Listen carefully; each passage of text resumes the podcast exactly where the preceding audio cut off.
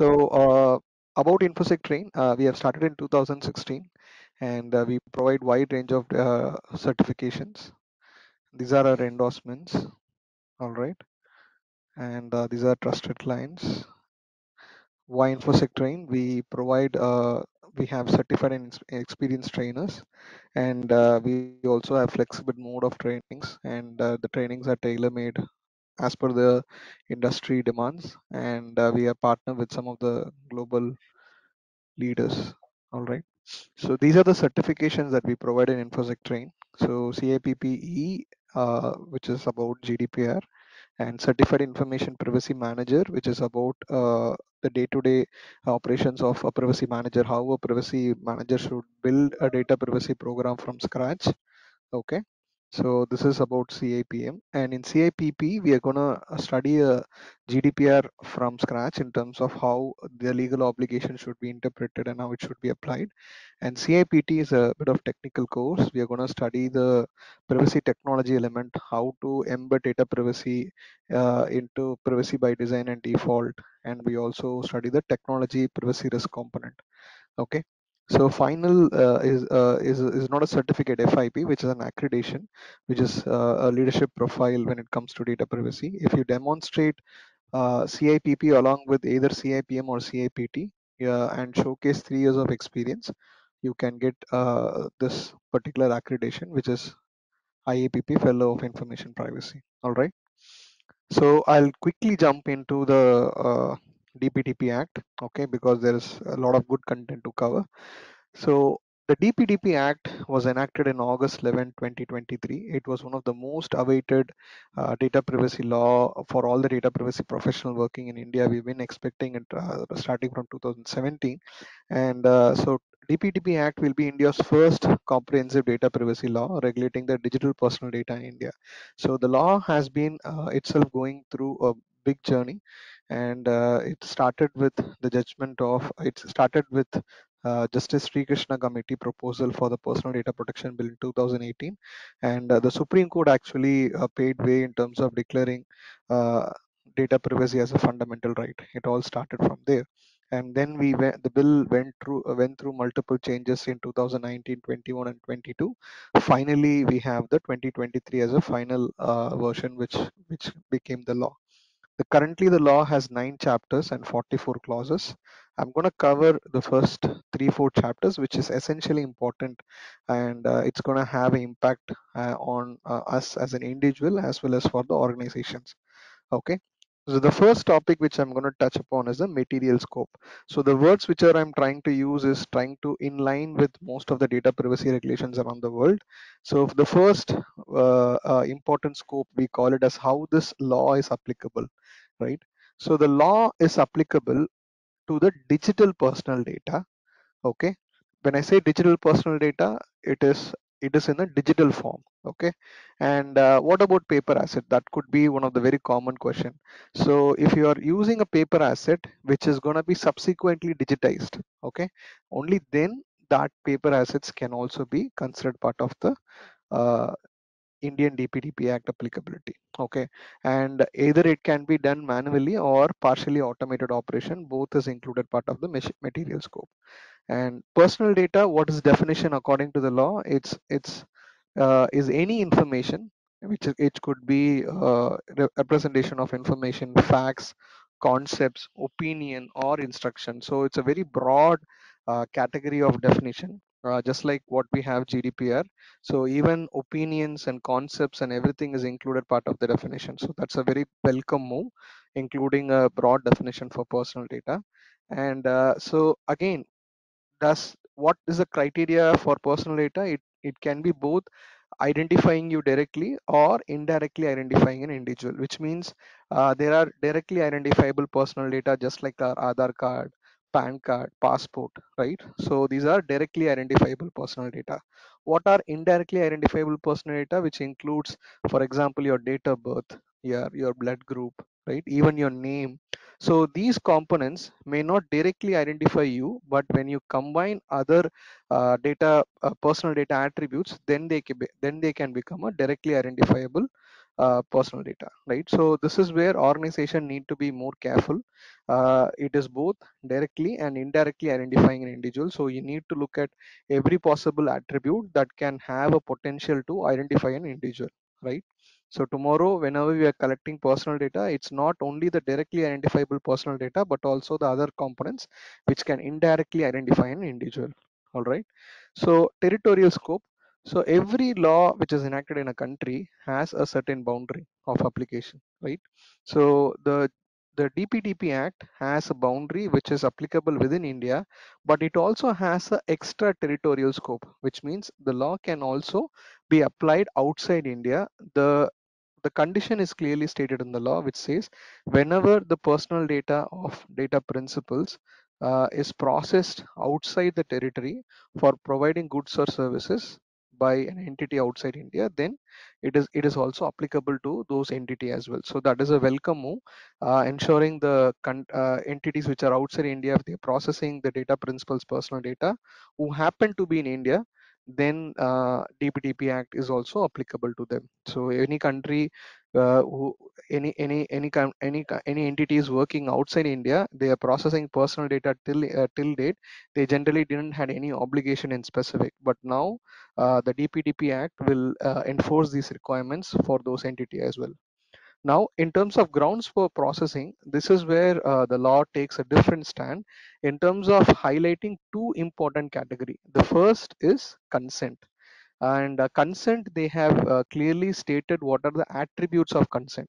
Consent for people who are not from the data privacy domain it's very simple in terms of i am agreeing to the conditions to give a personal data right?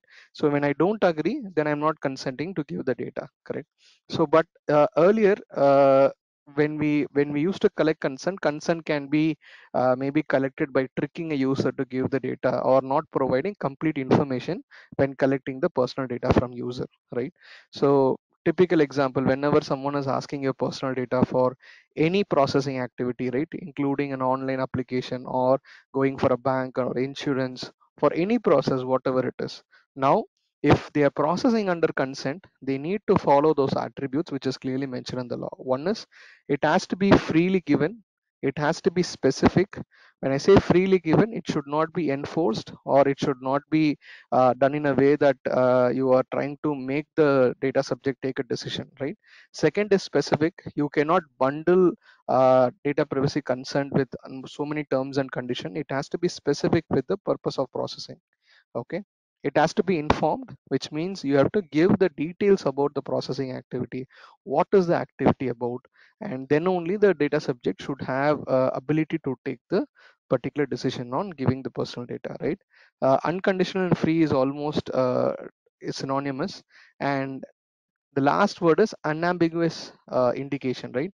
Which means uh, many companies in their website whenever they are collecting consent on online forms right uh, they tend to have a pre-tick box correct?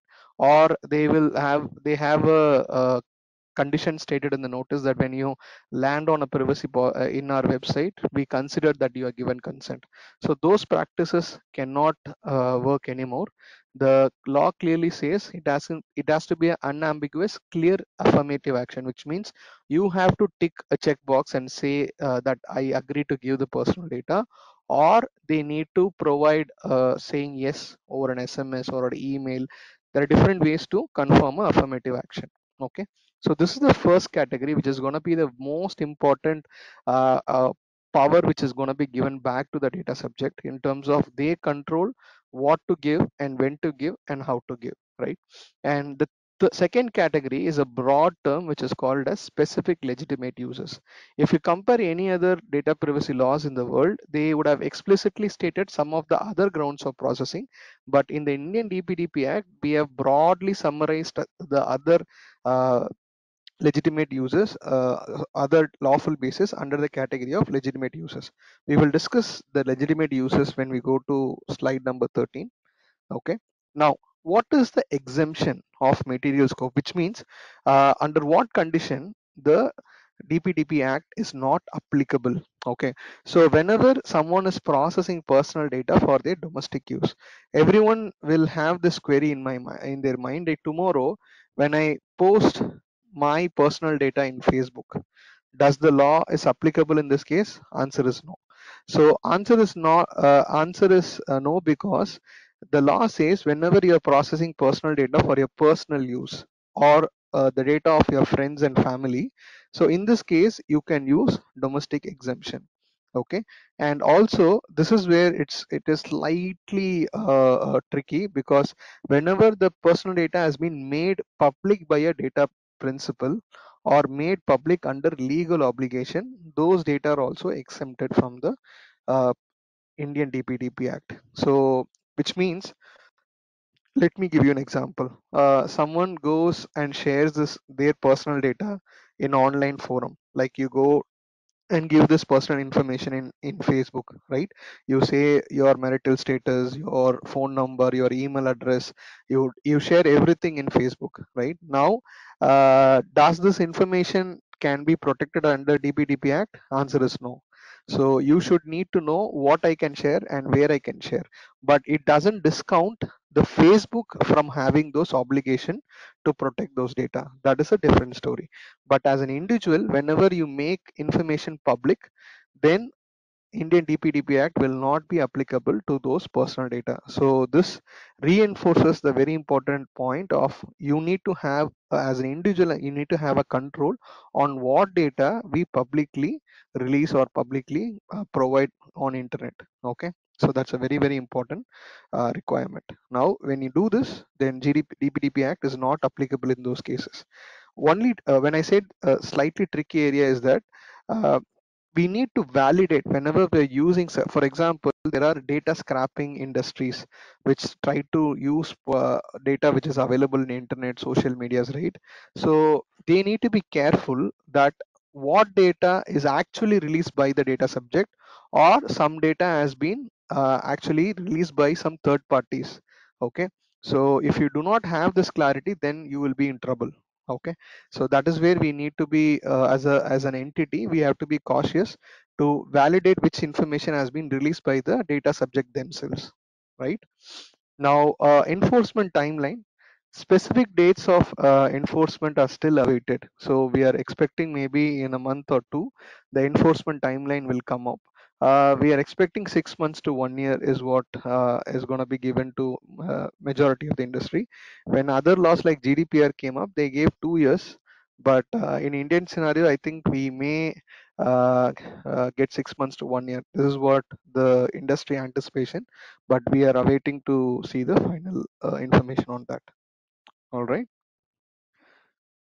Now who are the stakeholders who are in, involved in the indian dpdp act the first stakeholders data principal is basically uh, you and me and uh, whoever personal data is getting processed by the entities right? And uh, either it relates directly to us or indirectly then uh, we are the data principal uh, here uh, a child is also a special a child finds a special mention in the dpdp act. A child includes parents or law, lawful guardian of such of a, such a child and a person with disabilities include her lawful guardian acting on her behalf. So this is an interesting provision where a child is there a child under the age of 18 okay? And there is a provision to even uh, to lower the age if required. So their lawful guardian or people with disabilities uh, can uh, include their lawful guardians acting on their behalf. Okay so all of them will also come into the ambit of data principals. Okay so it's not directly the children and their legal guardians and people with disability also can have their legal guardians acting on their behalf. Okay so this should be kept in mind whenever we are collecting consent uh, from them directly. Now uh, the data fiduciaries the data fiduciary is synonymous what we call it as controllers or entity whichever collects personal data from the data subjects predominantly right? So any companies like uh, uh, for example you go to uh, insurance company for processing your uh, for your insurance bank loans uh, for your employer everyone who collects your personal data right? So they fall into the category of data fiduciary okay? So definition is a person who alone or in conjunction with other person determines the purpose and means of processing personal data. So here the definition of the uh, uh, sorry the definition of joint controllership is indirectly mentioned. It's not directly mentioned. It doesn't find a place. But there is a possibility we may expect some further clarity on this. So which means any person who alone or in conjunction with other person determines the purpose and means of processing. What is purpose and means of processing? So today i decide to collect personal data of the participants who came into this particular webinar. So uh, i can collect your name your mobile uh, uh, mobile number or email address and contact you for maybe from additional uh, marketing purpose. I'm just giving a hypothetical example right? So in this case i become a data data fiduciary right?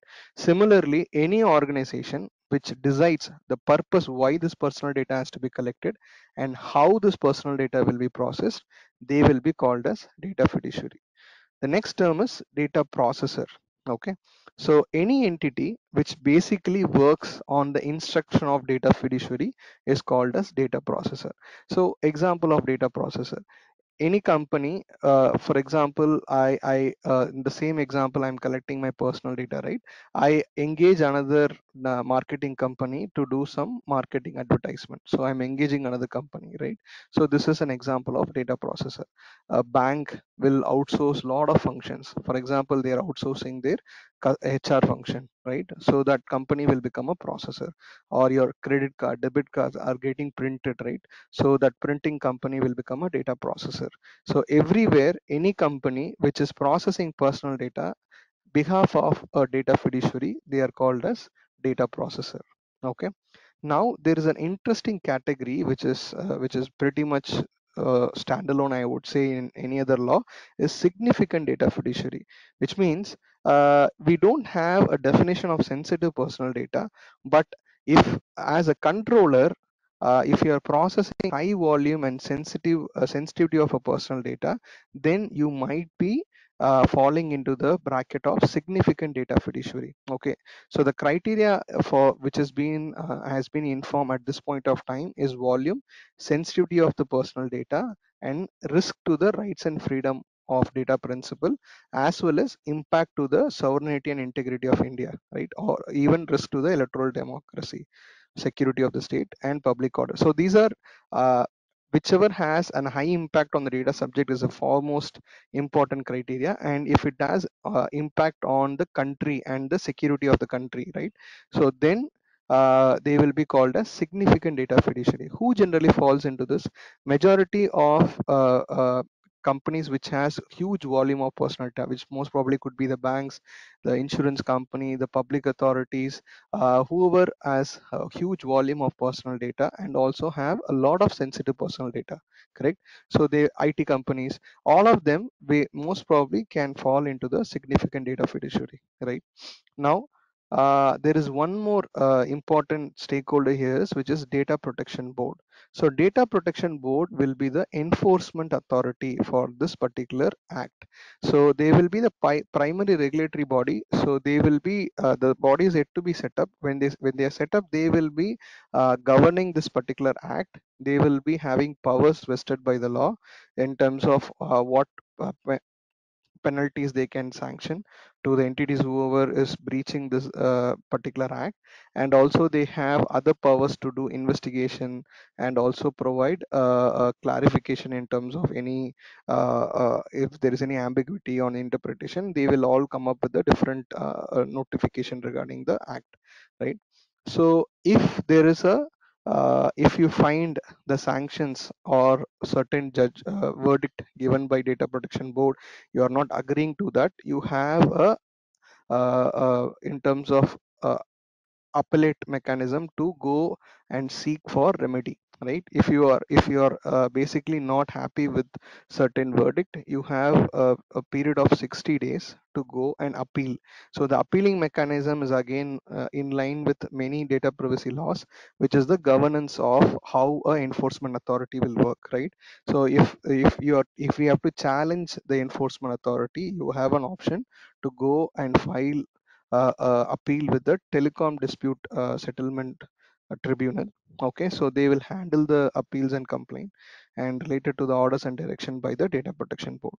So appeals must be filed within 60 days and if if an appeal cannot be resolved within 6 months then the tribunal might provide a written reason for the delay in concluding the appeal.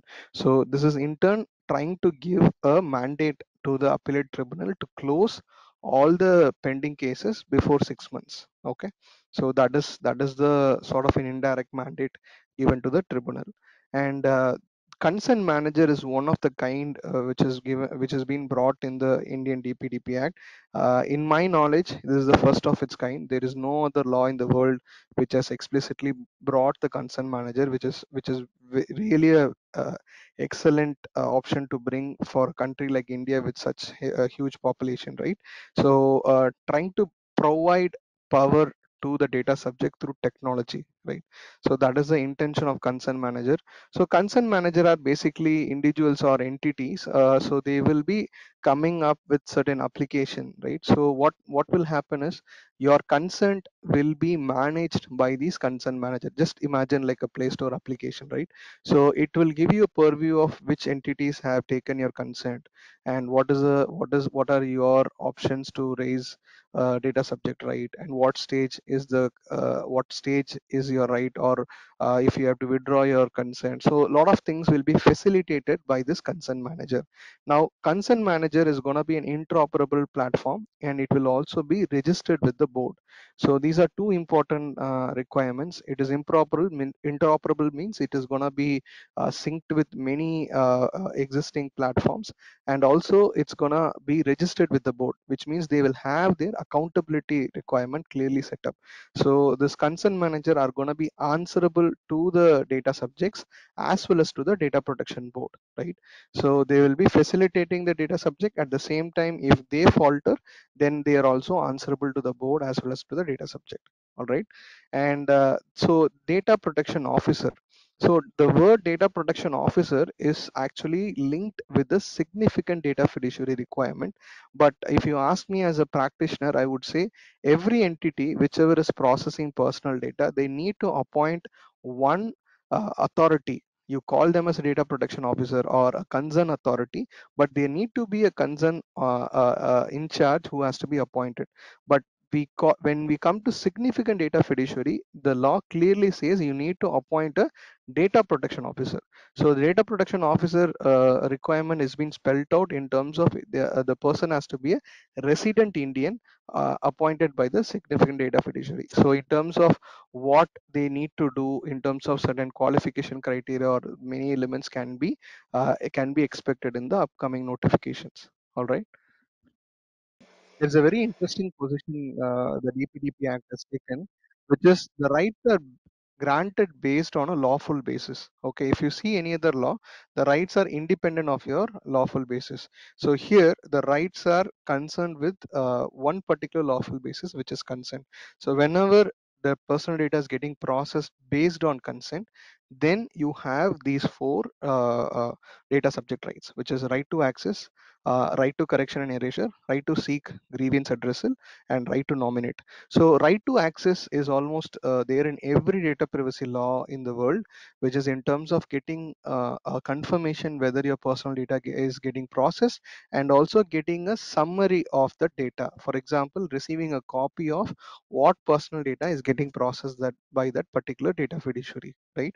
And the next next is data correction. So data rectification, data right to correction is also a very common uh, data subject rights across all the data privacy law, which is uh, correcting any misleading personal data or inaccurate personal data in terms of completions or update. You can always ask the fiduciary to make update based on your request, right?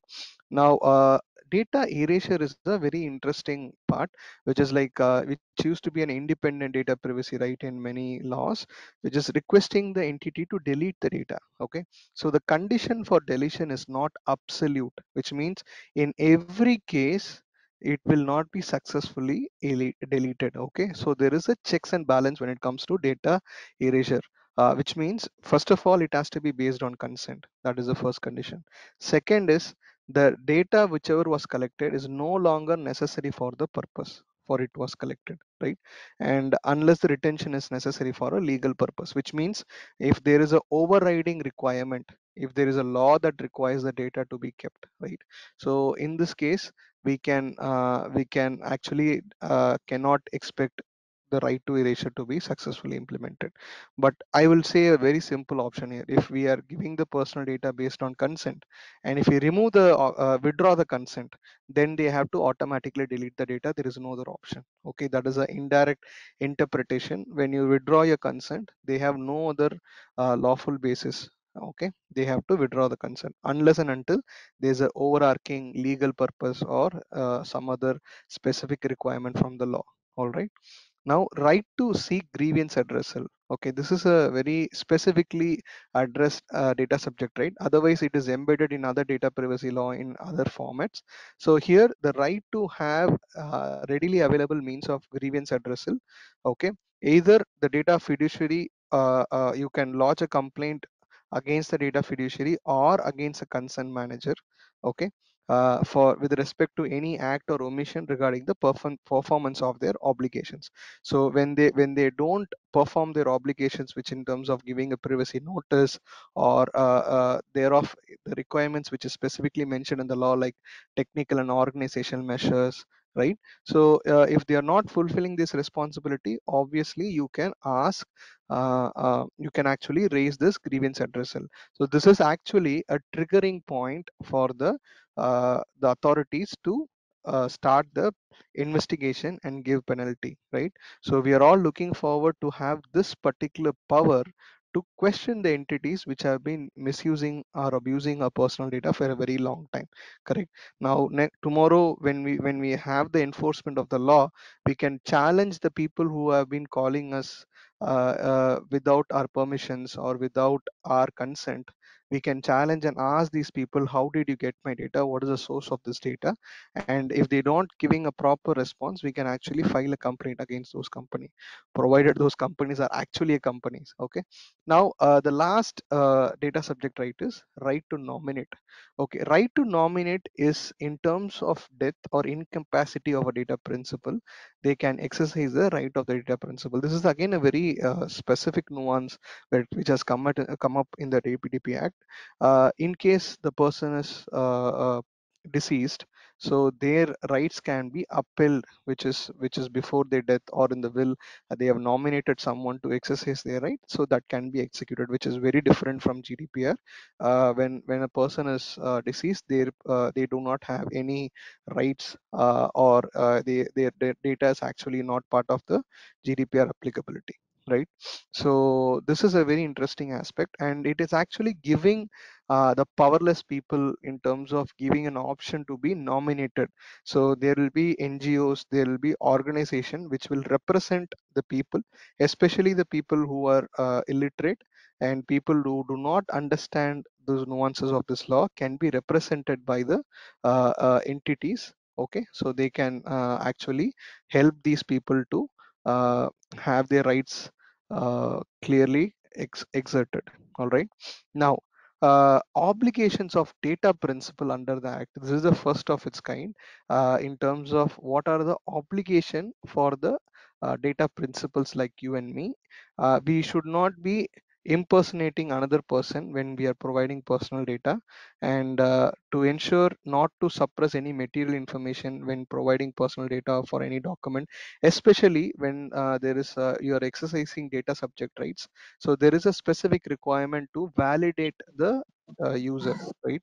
So whenever user are to be validated uh, they they should not impersonate the person or provide any wrong information so, uh, and also to ensure not to register a false complaint against the uh, data fid- fiduciaries as well as against a consent manager. So, this is a sort of uh, a check and balance that people should also not misuse their uh, rights. Okay, and also to furnish only such information which is verifiable, authentic while exercising right to correction and erasure. Okay, so whenever we are requesting these rights, we have to be authenticated, right? so we have to produce those information where the entities can verify us okay so these are the obligation now the point one and two there is a specific uh, penalty for the data principal, which means if you actually found guilty under point one and two and uh, you may be getting a penalty of rupees 10000 so this is also first of its kind in any data privacy law to give a penalty to a data subject okay?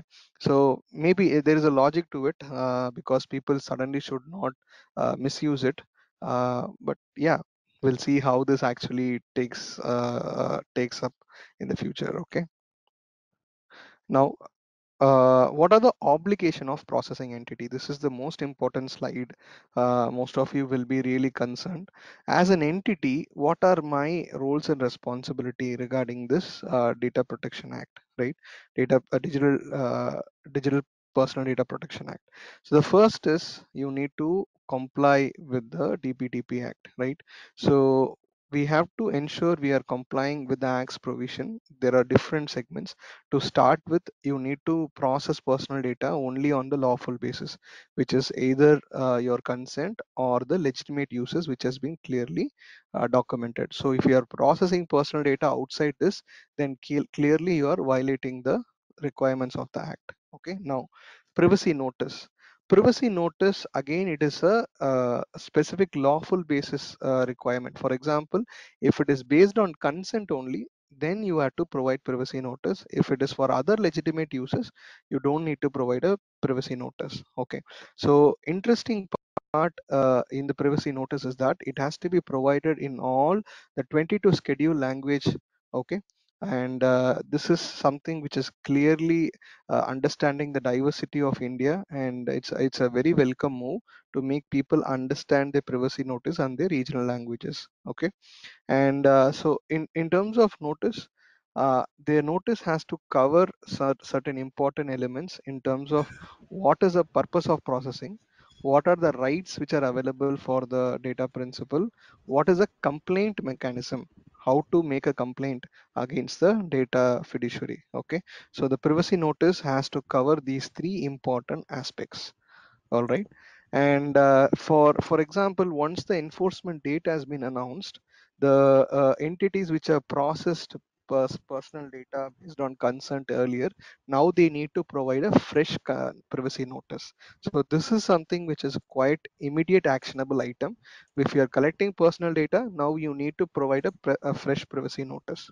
Okay? The the third obligation is that the data fiduciary are expected to ensure accuracy completeness and consistency of personal data which impacts decisions or uh, is shared with others which means whenever you are having a repository of personal data you need to ensure the personal data is kept up to date uh, so which means you need to provide uh, uh, uh options for the data subject to periodically uh, validate the personal information. At the same time, you can proactively ask the data subject whether is there any changes in your personal data, especially uh, your communication addresses, your communication uh, phone number, email ID. If there's any change, then obviously these has to be periodically requested by the data subject to be updated. Now, this is the most important next point, which is technical and organizational measures. So any law in the world will never give you or prescribe the list of controls which needs to be implemented right?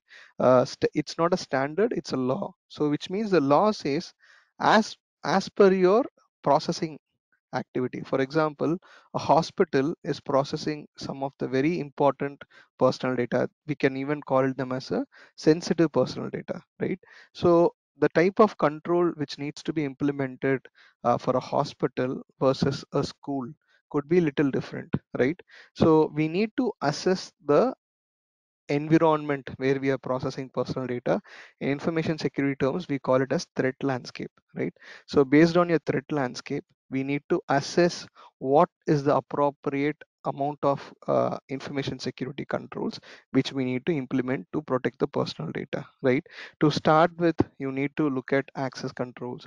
We need to look at how the personal data is getting uh, transferred or uh, stored. You need to look at encryption options right? We need to look at other uh, privacy enhancing technologies like uh, pseudonymization anonymization right? So these are some of the methods which we can uh, start looking into into implementation part but there are, these are these are not the exhaustive list by any means but there are so many other specific controls which needs to be implemented part of your uh, assessment right? So you need to do an assessment in your organization to understand what is the appropriate technical and organizational measures. Technical controls is quite straightforward right? And the technical controls means having this encryption uh, having this pseudonymization right? Uh, applying masking and access controls. Uh, organizational measures include your privacy policies and procedures right? So you need to build a strong privacy policy procedures to ensure uh, the data is uh, protected by every employee in a in a in a in a in a structured way okay and synchronous way now, uh, the next important requirement is notification of personal data breach. So notification of personal data breach, uh, it, it, it is little uh, different from the other laws in terms of there is no cutoff time which is given. For example, in GDPR, we have a 72 hours cutoff time, right? But in the current version of the DPDP Act, it says immediately you need to do it. As simple as that. The moment there is a breach, they need to notify the board as well as the data principals. The criteria to uh, uh, inform the data subject is also not defined. For example, in GDPR, we have a criteria like whenever there is a high risk to the data subjects, right? Or be, because of the breach then only you need to notify the uh, data subjects. But whereas in the indian dpdp act says that it is very much stricter compared to gdpr it says if there is a breach you need to notify the board as well as the data subject. Uh, there are more rules i think is expected in this particular area. I think the board will come up with a specific uh, instruction on this. Okay coming to the cross-border data transfer. So this is where the law has become more liberal. Uh, the, the law says you can do any cross-border data transfer which is transferring the data outside the country unless and until uh, the country wherever you're tra transferring is not in a blacklisted. Okay so the central government uh, will come up with a notification in terms of what are the list of countries which will be blacklisted. So except those countries, you can directly do any uh, uh, international data transfer. Also, there has to be, uh, you also need to look at certain other regulations. If for example uh, if you're operating with a financial data you need to look at RBI requirement on data residency right? So these also need to be looked at at the checks and balances as well. But the law has been uh, very liberal when it comes to international data transfer. When you go to any other law like gdp or other laws they specifically term what are the lawful basis to do a international data transfer the second set of obligations. The second set of obli- obligations uh, including how, whenever you're processing vulnerable people who are vulnerable people including the minors which are children's and people with disabilities should be processed only with verifiable parent consent. So if you if you are processing any any minors data less than 18 right you need to definitely have a guardian consent. So this is going to be an additional uh, requirement on all the entity we were uh, in terms of processing vulnerable people's data right? So vulnerable people data now there is a specific uh, unique requirement when it comes to dpdp act okay? So the dpdp act says that uh, whenever you are tracking uh, especially the behavioral monitoring aspects and targeted advertisement directed at minors are prohibited. It's a very welcome move. I think i have not seen any other law specifically come with this particular aspect. If you are doing direct marketing okay targeting at minors as well as tracking their human behavior as well as their behavioral traits over internet this is completely banned in indian dp dp act okay? So it's a, such a welcome move and uh, that's gonna have a good impact on the society as well. Now contracts. Contracts have been a very important obligation. Uh, whenever you are uh, uh, indulging a data processor right which whoever is going to work on your behalf you need to ensure the the uh, processor and controller will have a documented contracts okay? If the contracts are not in place then the uh, then authorities are going to definitely have questions and there may be a penalty associated with it. So any engagement with the processor should always involve a documented contract okay? So this is ensure in uh, this is ensuring that the instruction by the controller which is fiduciary to the processor are clearly documented okay? And uh, both the controller and the processor cannot go scot free saying that the instruction was not clear right? So this is something which they need to look at. Now disclosures uh, data fiduciary must provide details of all other fiduciary and other processor upon request by the data principal. So whenever the data is getting transferred from one fiduciary to some other processors and other third parties wherever this information is getting uh, shared they need to have this clear uh, trail of where all this information has been transferred.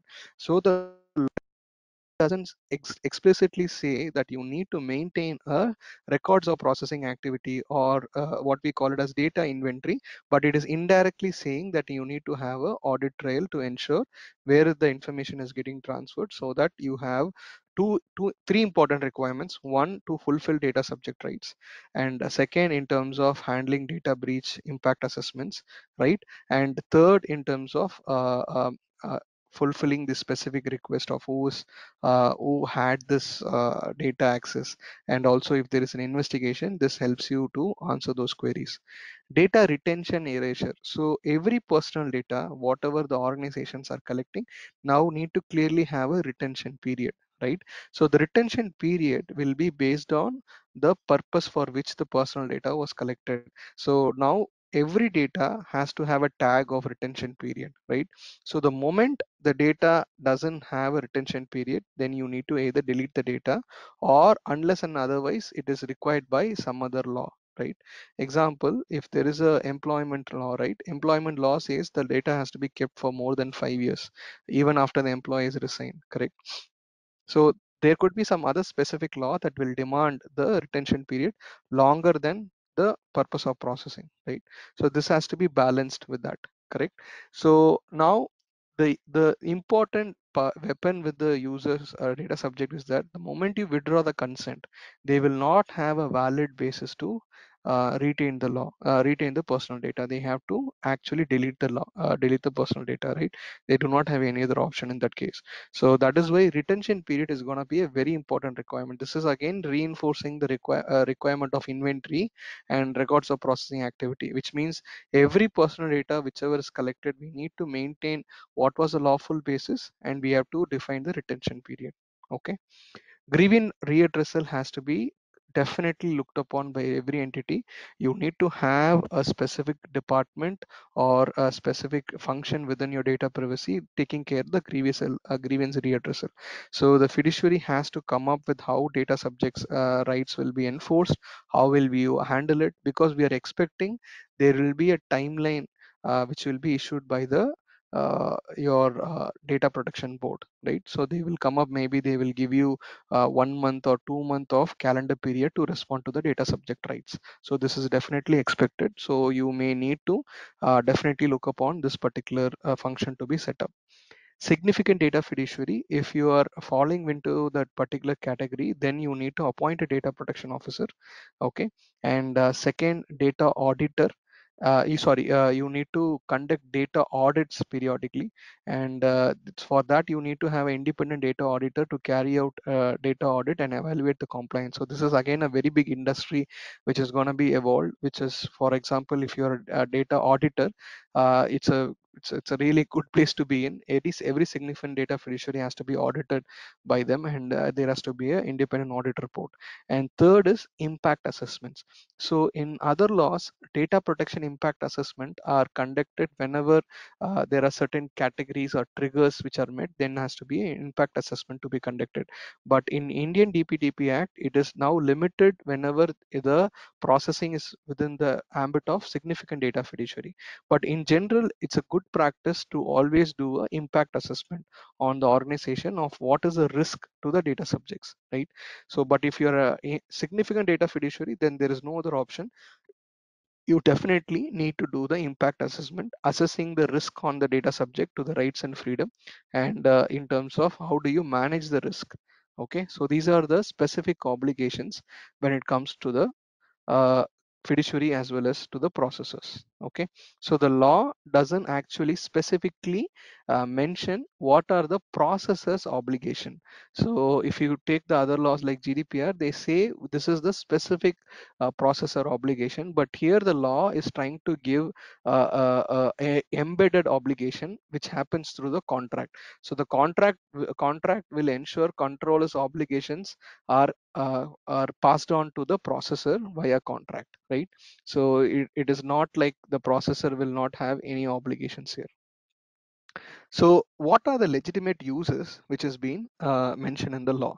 So the law says whenever uh, so it, this is apart from consent you have these legitimate uses under which personal data can be processed. So this is not dpdp act is not applicable which means these are legitimate uses for which you can use personal data apart from consent.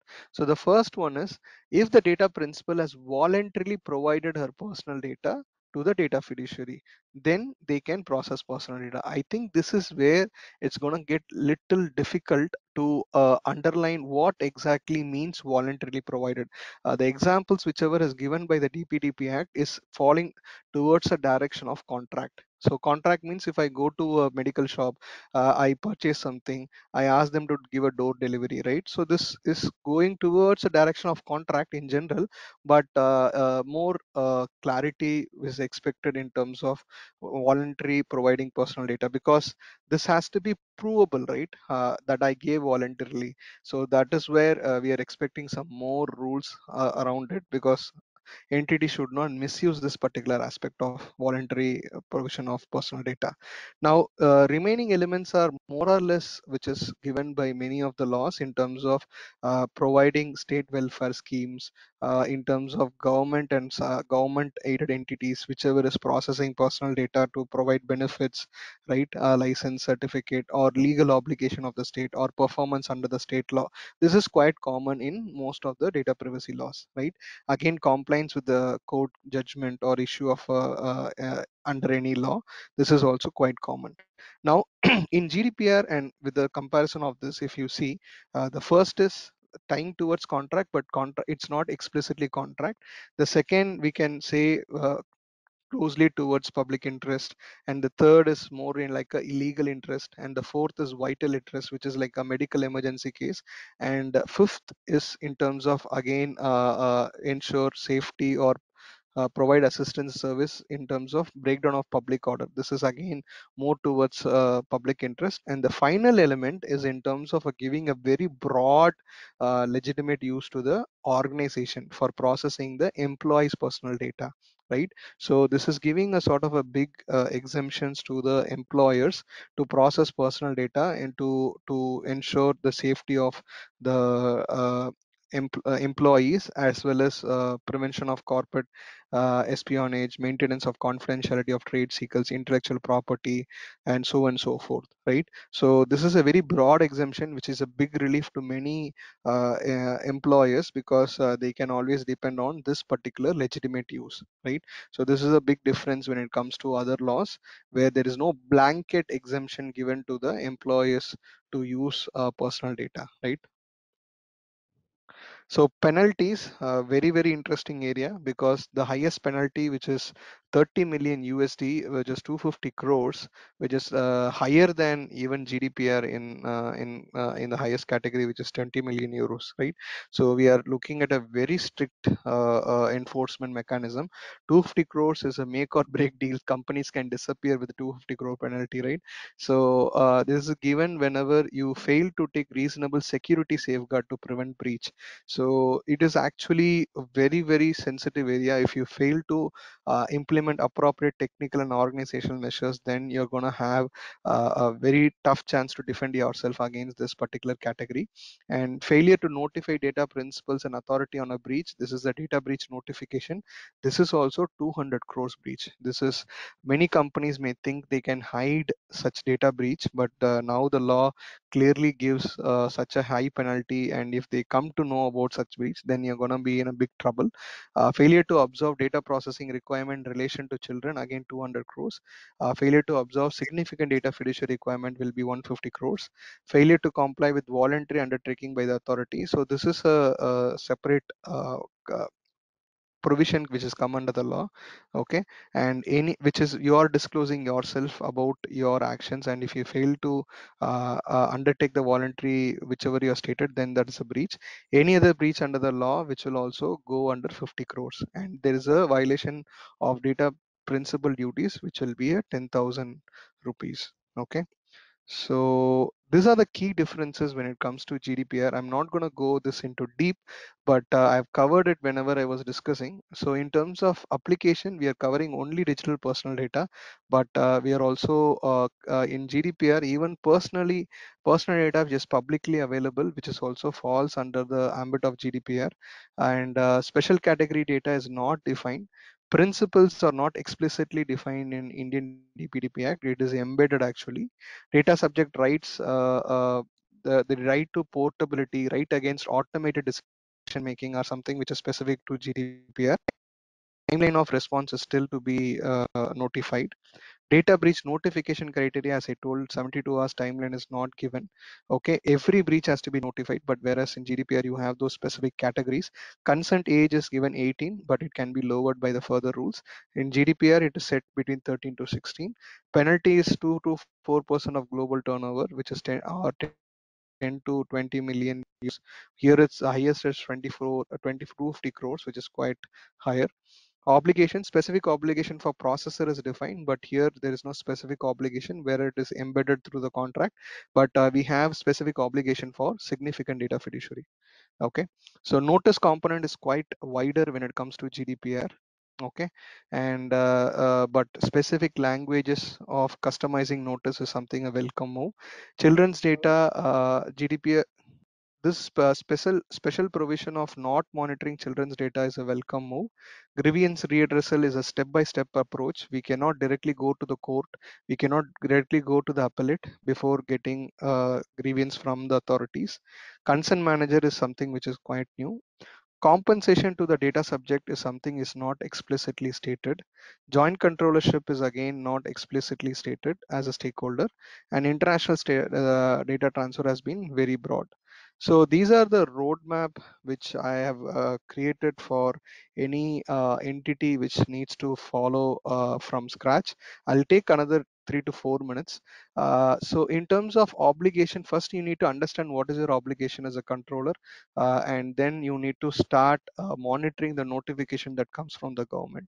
Conducting a gap assessment is a very, very important uh, step in terms of understanding your or, uh, organization posture. Appointing a DPO or an authorized person is the next important move. Setting up your data governance, data privacy governance, setting up a team and uh, conduct a data discovery in terms of what data is coming into your organization and uh, what is the lawful basis to uh, process it or collect it and build your privacy policies or update it okay in line with the data privacy act define the roles and responsibility and priv- provide privacy notice in all channels wherever you're collecting personal data especially uh, if you're processing based on consent. Conduct training and awareness program very very critical part and implement a consent management mechanism uh, to maintain the trail of consent wherever you're collecting. Demonstrate the trail of notice. Whenever you are providing a trail then you need to uh, prove that it is based on consent. Uh, so then also establish technical and organizational measures which we have discussed and deploy mechanism to respond and fulfill data subject rights. Uh, valid contracts has to be in place conduct vendor assessments and if you are significant data fiduciary conduct dpia data audits and also appoint dpo and comply with the cross-border data transfer requirements so these are the 14 steps every organization should definitely take it up whenever they are uh, they are planning to comply with the uh, DPDP Act. All right.